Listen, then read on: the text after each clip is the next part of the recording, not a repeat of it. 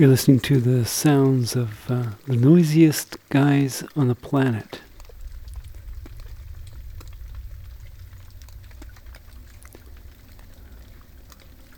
I don't know if you could guess what guys those are.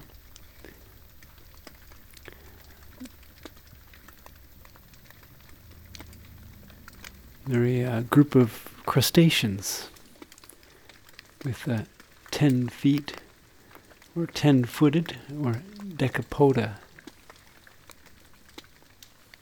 including uh, crayfish, crabs, lobsters, prawns, and shrimp.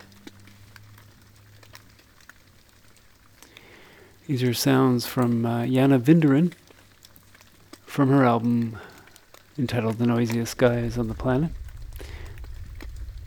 You can listen to it on Bandcamp and uh, purchase it there as well. Uh, her work is released on the Touch label, which uh, goes back some years. Lots of interesting sounds and pieces. Jana Winderen is from Norway. She makes uh, sound installations and performances, uh, in many cases focusing on underwater sound. Last month on Making Waves, we uh, featured content from the Sound Camp weekend, where up here in South River, Canada, we were recording sounds from the environment and above land sounds, or above water sounds. And uh, I interviewed Jana during that weekend uh, to talk about the, her recording practice and uh, as a way of introducing recording to people that were taking the workshop that weekend with us up here at NAISA. So I thought I'd share that interview with everyone and uh, here in WGXC as a kind of little present for uh, the fundraising efforts. And uh, we encourage you to support uh, WGXC, which is um, really one of um, a unique voice in the world of sound and transmission. Unique in the world. And we admire it up here in South River, Ontario. And uh, we're also appreciative of the chance to share our sounds and experiences with you down there.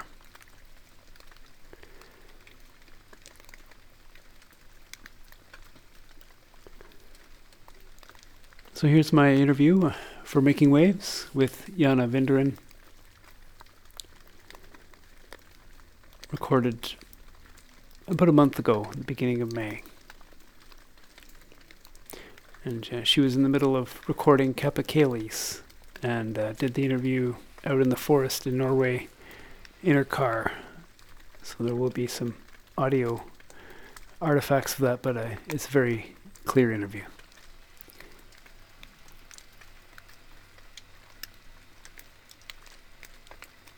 Thank you for taking the time uh, to talk with me uh, amidst uh, your trip. No, it's like that all the time now. You know, it's like uh, high time for recording outside, and you know, it's like.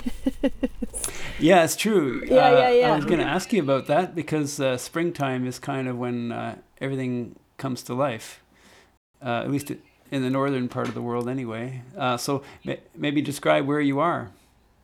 Yeah, uh, I'm kind of between different uh, locations at the moment. Uh, I was last uh, a couple of days ago. I was in the deep forest, like old forest in the in mid uh, of Norway, um, recording um, capercaillies actually there, and um, and now I'm on the way to the coast actually. Uh, what was the animal that you were recording? Maybe describe what that is to uh, people that might not know. Yeah. Okay. Um, I went out into the ground where you, where the capercaillies are lekking. I mean, we call them tiur in Norwegian. So I'm not really sure about the pronunciation if I'm saying it right, but it's capercaillies. They're big bird, big black bird, and every year they have their kind of you know mating um, sessions and uh, attracting the females. Um, uh, sessions that are uh, on the high um, right now. I was shown a really great area mm, where this is happening right now. How do you describe the sound that they make for the mating? Uh, well, they they kind of come in in the evening, and they have this kind of weird sound with a they do with a beak. I'm not really sure because I I couldn't see that I saw it come in, but um, you know I was so occupied with the with the listening, you know, so then I don't watch that much. I really concentrate on the listening. So um, I couldn't see exactly what he was doing, but it was almost like they're kind of cleaning up their inside of their beaks or something. It's really strange sound. Um, and when they start to do, they do this kind of, if you can hear what I'm doing, uh, kind of sound, and it kind of ends with a kind of kind of sound.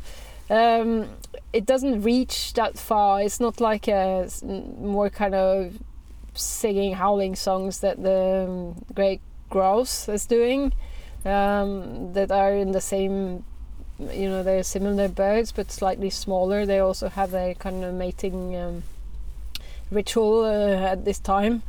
Uh, but I heard them like really far in the background. So um, but that their sound reaches further and they but these uh, capercaillies they are really really sensitive to any kind of movement or uh, you know so you need to hide and stay I stayed 12 hours inside of a camouflage tent and you can't really move you know because they are very very sensitive to disturbances.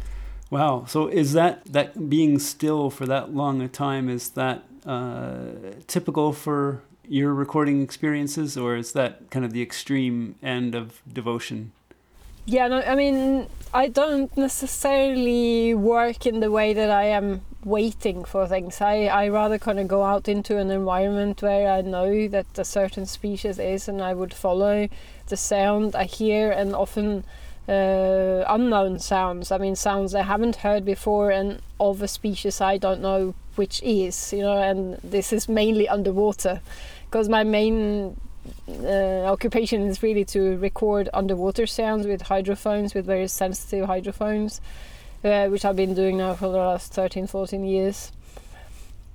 And uh, so this is more like I go out in an area where I know or expect a certain thing, but very often I find something else. You know, like almost without exception, there is something else that also catches my uh, my ear then and uh, I would then ask local people and follow that sound again and uh, try to get closer or investigate what which species are in the area.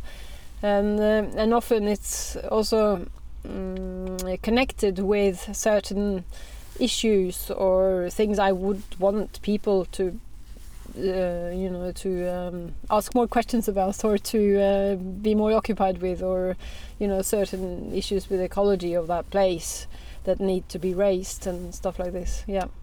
Your approach for recording these sounds like your instincts are coming from like is it do you already have a piece in mind that you're going to make it for or is it you're collecting these out of curiosity and then you incorporate them into your works uh, it's often related to um, to pieces I'm working on or issues. I should rather, rather issues than particular pieces.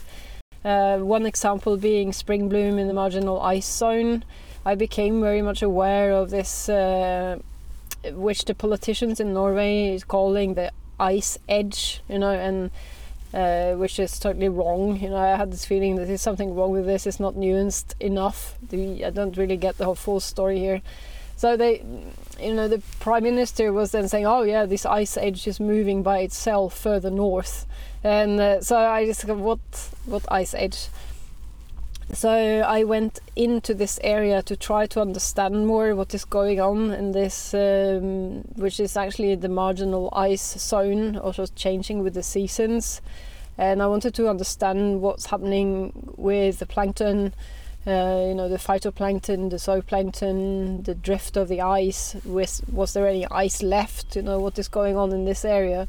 And it's a very sensitive area because there is not uh, if one species disappear, there isn't any necessarily anybody to take over the job. You know, this is like a really fragile system, and um, you know, so so this will is one approach, and then I went to on the and asked to be to uh, take part in this research, uh, or I was asked if I wanted to come to this research trip where they were uh, looking into this particular area, and I was invited to go to the North Pole, and I was very happy about that at that point. You know, so it's like um, it's often driven by an interest towards a specific area, uh, or I get invited to do specific. Um, uh, you know recordings in particular areas and and then the piece will be created around that to express what I've found kind of thing and then again you know i'm sorry it's, like,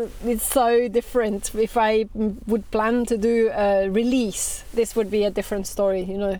And um, or if i do uh, you know almost sort of say 80 speaker installation the one i did in the park avenue tunnel i would think differently than i would do with something that has a beginning and an end. If it's in the installation looped installation where you more enter in and choose your own time.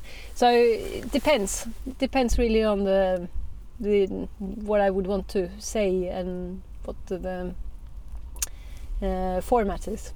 Right. Would you say your work is about conservation, or is it not uh, limited by that by that objective? I think you know I, I've always been concerned with how we treat the planet since I was a child. So, um, and I wanted to become a marine biologist. So I studied math, chemistry, biochemistry, fish ecology, and these things before I studied art. Uh, so you know, it, it's kind of it's hard for me to say whether it's uh, broader or you know in terms of conservation. Well, I think it's um, well probably it's broader. I mean, it's my whole life. Maybe t- tell me a bit about your transition from studying marine biology to going into art, what did art allow you to do that you couldn't do in marine biology? Um, as the time has gone and I'm becoming older, I am thinking very much that I am doing the same as I did as a child, as I did as a young person you know, as I did when I studied. It's uh, the my concerns and interests are the same. I just look at them at from different um, perspectives. So when I studied science, it was because of my interest in uh, the environment and you know other creatures and especially underwater environments and and so it is now when I am working it with you know I'm working often with marine biologists and or other people that are interested in the same issues. So whether I'm looking at it from an artist's point of view, it's like uh, it's just a, li- a different, slightly different angle to the same thing. If you if you see what I mean, and but uh, of course I am not um, working with an in the method of uh, scientists for sure. I mean, I'm not consistent uh, or um, what shall I say? I'm I'm not. Uh, my results wouldn't necessarily be interested uh, interesting for uh, scientific research because I'm not consistent enough in my recordings. I mean, systematically enough. And as an artist, I can allow myself to suggest a hypothesis and I doesn't necessarily need to prove it or test it for 10 years um, you know to evaluate to eval to make it valid and hopefully I can raise some interest and enthusiasm by a uh, other people too. So more people go out and have a listen or get interested in focused listening and get interested in particular environments through listening. And this is very much what I hope to do, though. But you know, uh, so I, I, have a different method.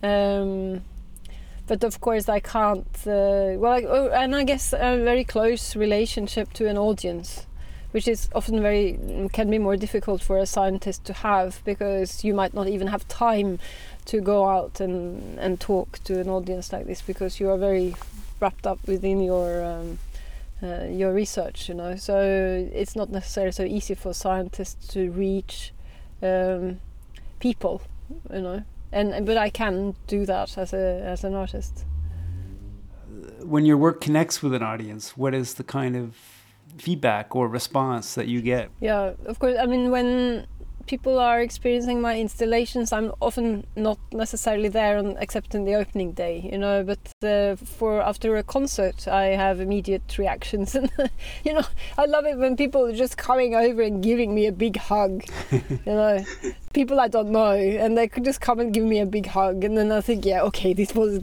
all right. I'm happy with this, you know, because I know it reached somewhere, so something with people, and and that's always a great response. but it, but it lives in a kind of non-verbal place, doesn't it? Yeah, yeah, I think it does. Yeah, and well, I'm I'm kind of hoping that, that that's why I do what I do and not writing texts. Yes. So you're, com- you're, that's comfortable for you, uh, even though you came from a marine biology background. But you know, I was I, I was sitting in the you know where you're reading where you're supposed to read you know in your halls. I'm not sure what it's called in English. We know the we call it lesesal reading halls, you know. Um, and I was uh, towards the end, I was drawing more than I was reading. I must admit.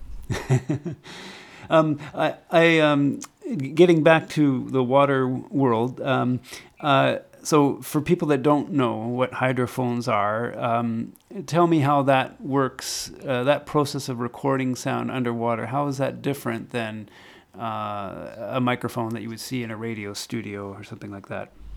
Yeah, uh, I mean the microphones we use in the studio or outdoors, for that sake, yeah, they have like membranes that are made to, um, you know, they pick up uh, sound in air and not in water. So I mean they are mm, not really adapted to uh, the environment underwater. So you use piezo technology. Uh, it's like contact microphones, how they work. If you are familiar with, um, uh, you know how you place a contact microphone on an instru- on the body of an instrument, on a guitar, for or an acoustic guitar or a violin or something like this, and you pick up the reverberations inside of the body of and, and from the wood, you know. Uh, so the hydrophones are working in that way. They kind of picks up the vibrations in the water. Um, and you have different sensitivities of these hydrophones. Um, the ones I'm using now are really, really sensitive and they have a great broad uh, frequency response spectrum, you know, so it's um, very, very useful in, in environments where it's quiet and I want to pick up the sound of underwater insects, for example, and, um, you know, of or a fish that isn't necessarily really loud sounds, but they can be you know quite small, and uh, they, the but you know in water, sound carries about five times faster than it does in uh, in air, and it's also extremely depending on um, different depths. I mean, like different. Um, pressure, salinity, temperature, this will influence how the sound is traveling through the water. So I experienced that the sound at different depths can be can vary a lot. So there's quite a difference from if you dunk uh, the hydrophone in an ocean or in the Baltic Sea versus a little river or stream or lake or I mean, how are these different environments? What are the different challenges and and um, uh, characteristics of these, you know, in a general sense. Uh, you know, if, if, you just take, say, within Norway, for instance, uh, how are these uh, um, uh, different environments, or uh, what do they present to you? I think the largest challenge you always have as a sound recorder is people. and human created sounds unless you want to include them in your recording. Um, or you are actually working with human created sounds. It's uh, it, it is very tricky to avoid. I found like a couple of days ago when I was recording in the forest there, um, it was a little gap of air uh, traffic between somewhere around three o'clock and four o'clock in the morning uh, where it was quiet. So that was the time I concentrate my recording because I don't. I think it's distracting from what I want to talk about um, with this human created sounds all the time. You know, I, I let them come in, but I would like to kind of compose them into where I want them to say something in the in the in the composition. And uh, so the same goes for underwater, and it will be different in freshwater and in uh, salt water in terms of that there isn't necessarily so much um, boat traffic in freshwater lakes, you know, but um, often I find something else that could be like even resonating windmill uh, sounds, you know, and uh, it can be like pumps or cities that are close to the um, uh, to the lake, which will resonate into the water really uh, quite loudly sometimes. And in uh, rivers, um, depending on uh, you know if it's Sunday and there is a lot of people around along the river, this will you will hear them very uh, loudly in the water as well. Uh, so uh, in out further out at sea, you know, the, your main uh, problem being shipping traffic, and there could be seismic testing, there could be military sonars around, or sonars altogether. Uh, so I think this is uh, quite challenging actually, and uh, of course out further out at sea, it's uh, you need to kind of drift your hydrophones away from the boat, so you need your cables to drift away so that you don't get just this kind of lapping of the boat you're in, you know. And you can't go into the water because you will uh, make sound by breathing uh, if you are in the divers equipment, you know, if you have bring um, bring air with you down there. Um, yeah, there is, uh, of course, there are challenges uh, with this, and um, but it's great, you know, it's uh, challenging. Uh, challenges are exciting. So you have to use. Uh, is there a difference from getting stuff from the shore to going out in a boat in the in in the water? Is there is there um, really uh, like you have to get out into the water in order to capture a lot of these sounds, or or is there a lot of stuff that's accessible from shorelines?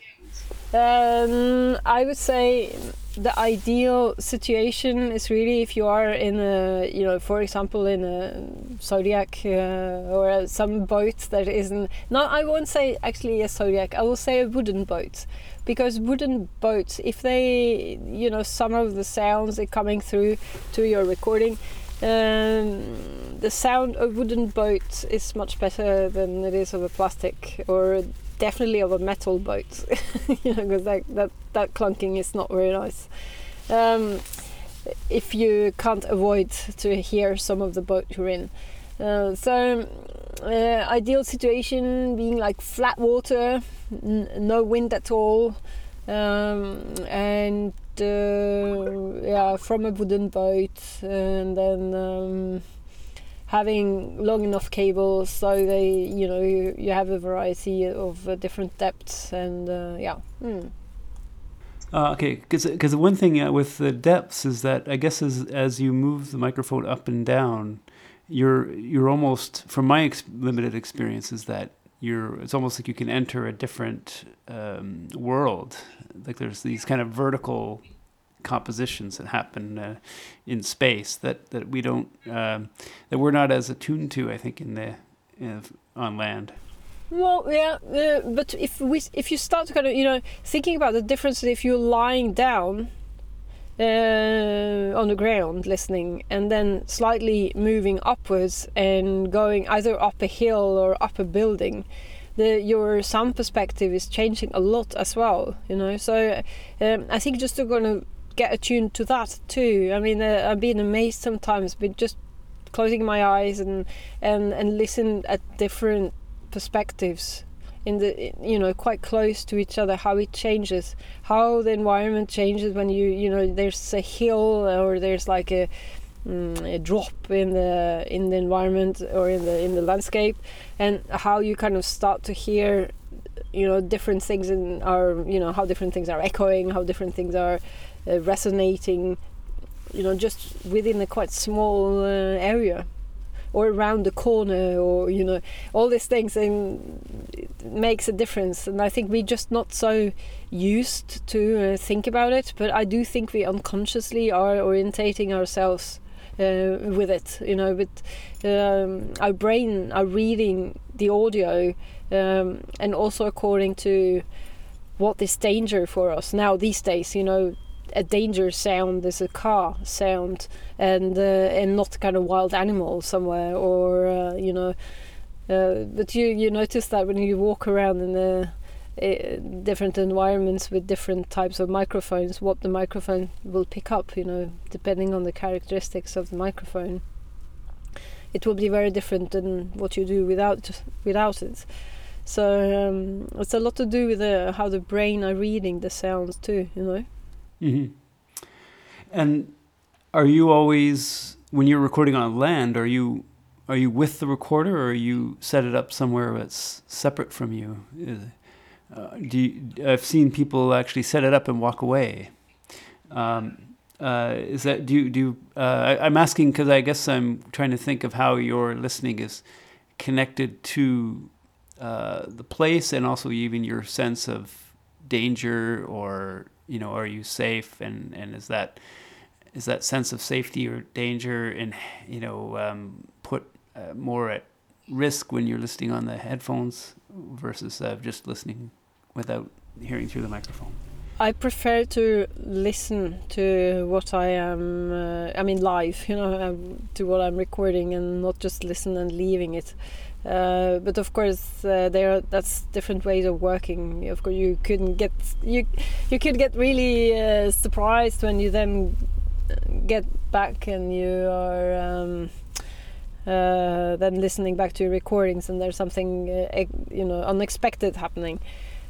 Uh, but, uh, but but I prefer to listen all the time, and of course I'm not. Uh, my main occupation is to listen underwater uh, or listening to frequencies and frequency areas we're not necessarily uh, can pick up. You know, like the ultrasound range, which is about twenty thousand hertz, and you can you can only listen to the frequency shift in real time, and I will record it and then time shift it later.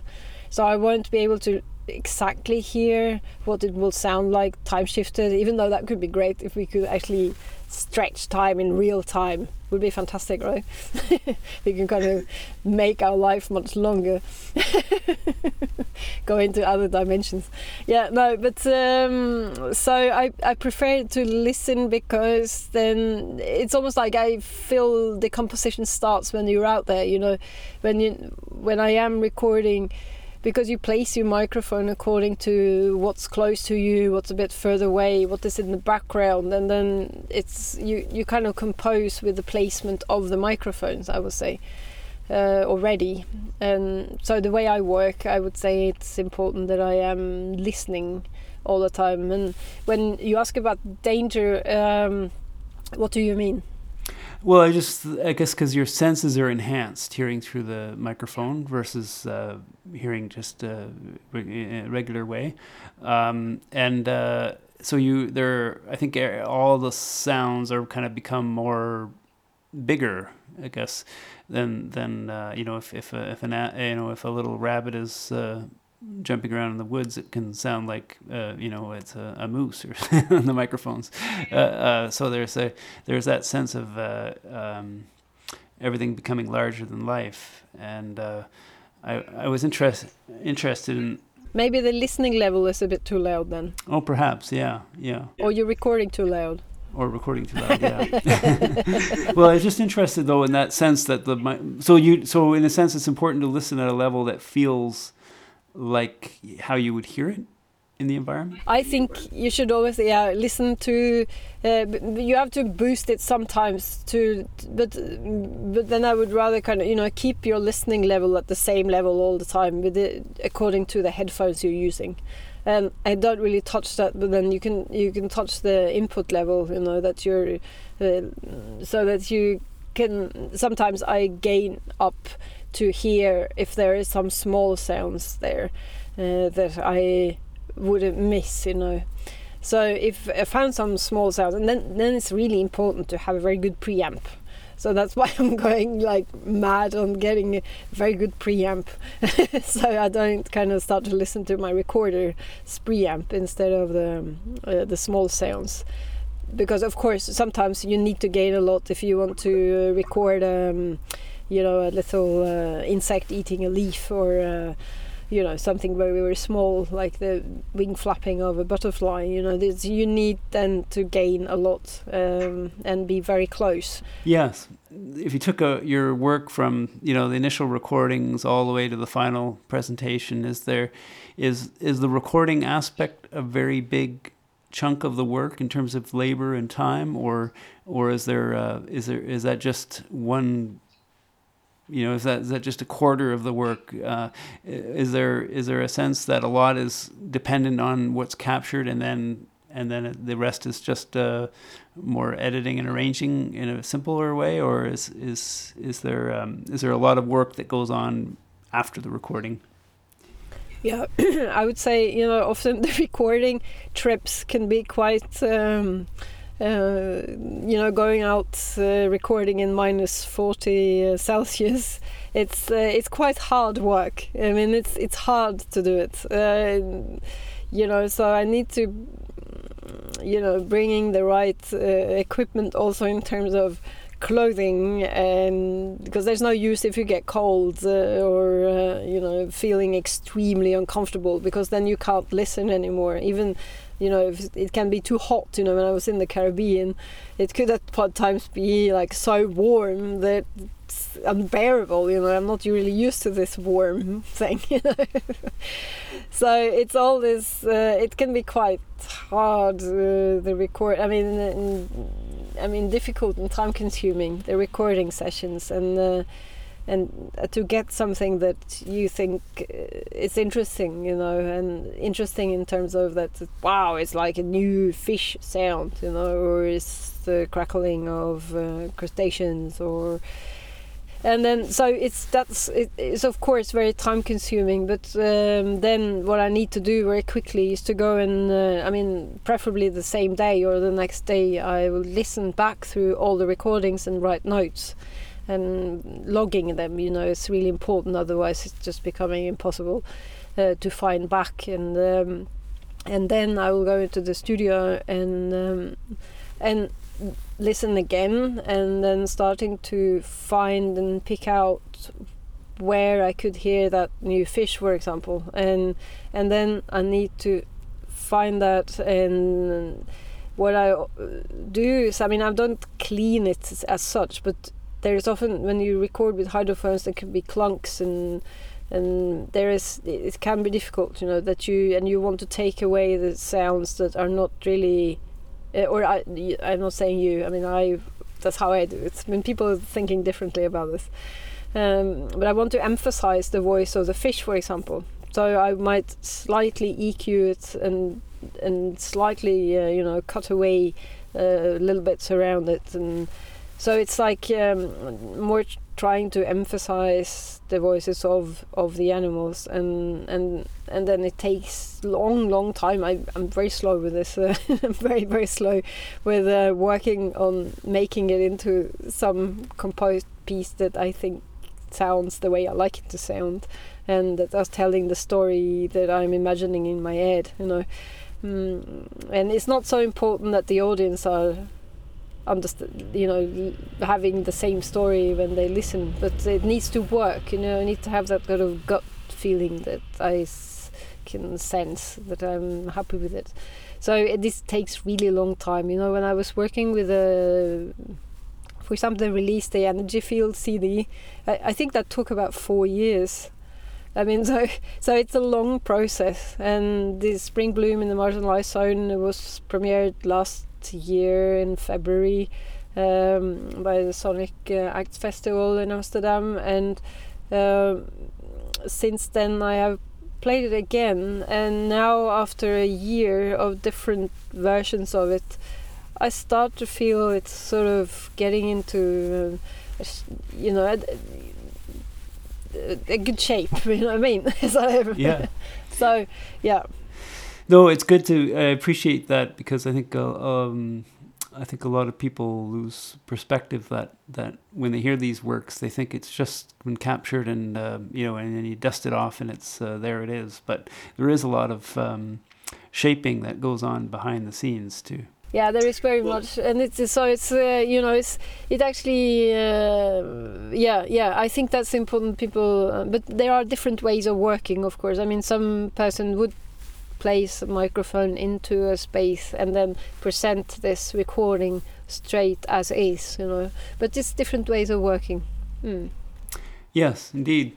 Um, well, thanks for your time and for sharing uh, your experience and uh, being so um, open about that. I, I uh, uh that that's really meaningful for everyone here and and uh, and for our listeners uh, down in the states and and elsewhere. I think the whole point is that people, you know, that we we can share this and that we are, uh, you know, we can all, you know, go out there and. Uh, yeah, it's true. Actually, well, it's a very individual experience. You know, when you're out there camping by yourself, and and uh, there's subtleties to the practice that you pick up that uh, other people are are in their isolation, uh, you know, mastering. I think I would say actually to, uh, you know, as a kind of advice to people that go out there, you really just have to find your own way. You know, you have to find the way and what you like to catch, and then and what you like to how you like to work yourself, and and explore it and use the tools how they are not meant to be used. You know. Turn things upside down. I mean, just do things in in the way and explore as much as you can. I think that's the best advice to give to anybody going out there, you know, and and thinking about this. Yeah. Yeah, it's true. It's um, you, you. It's an improvisation, especially when you're working out in the field, um, and uh, it's just between you and the environment, I guess.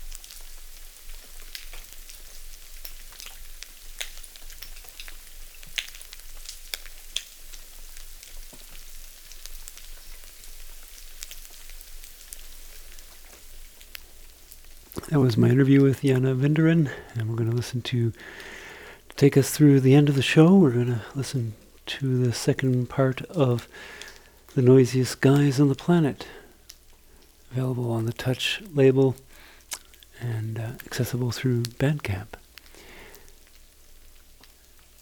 Next month on Making Waves, we'll be covering the Sound Travels Festival in progress up here in South River, Canada.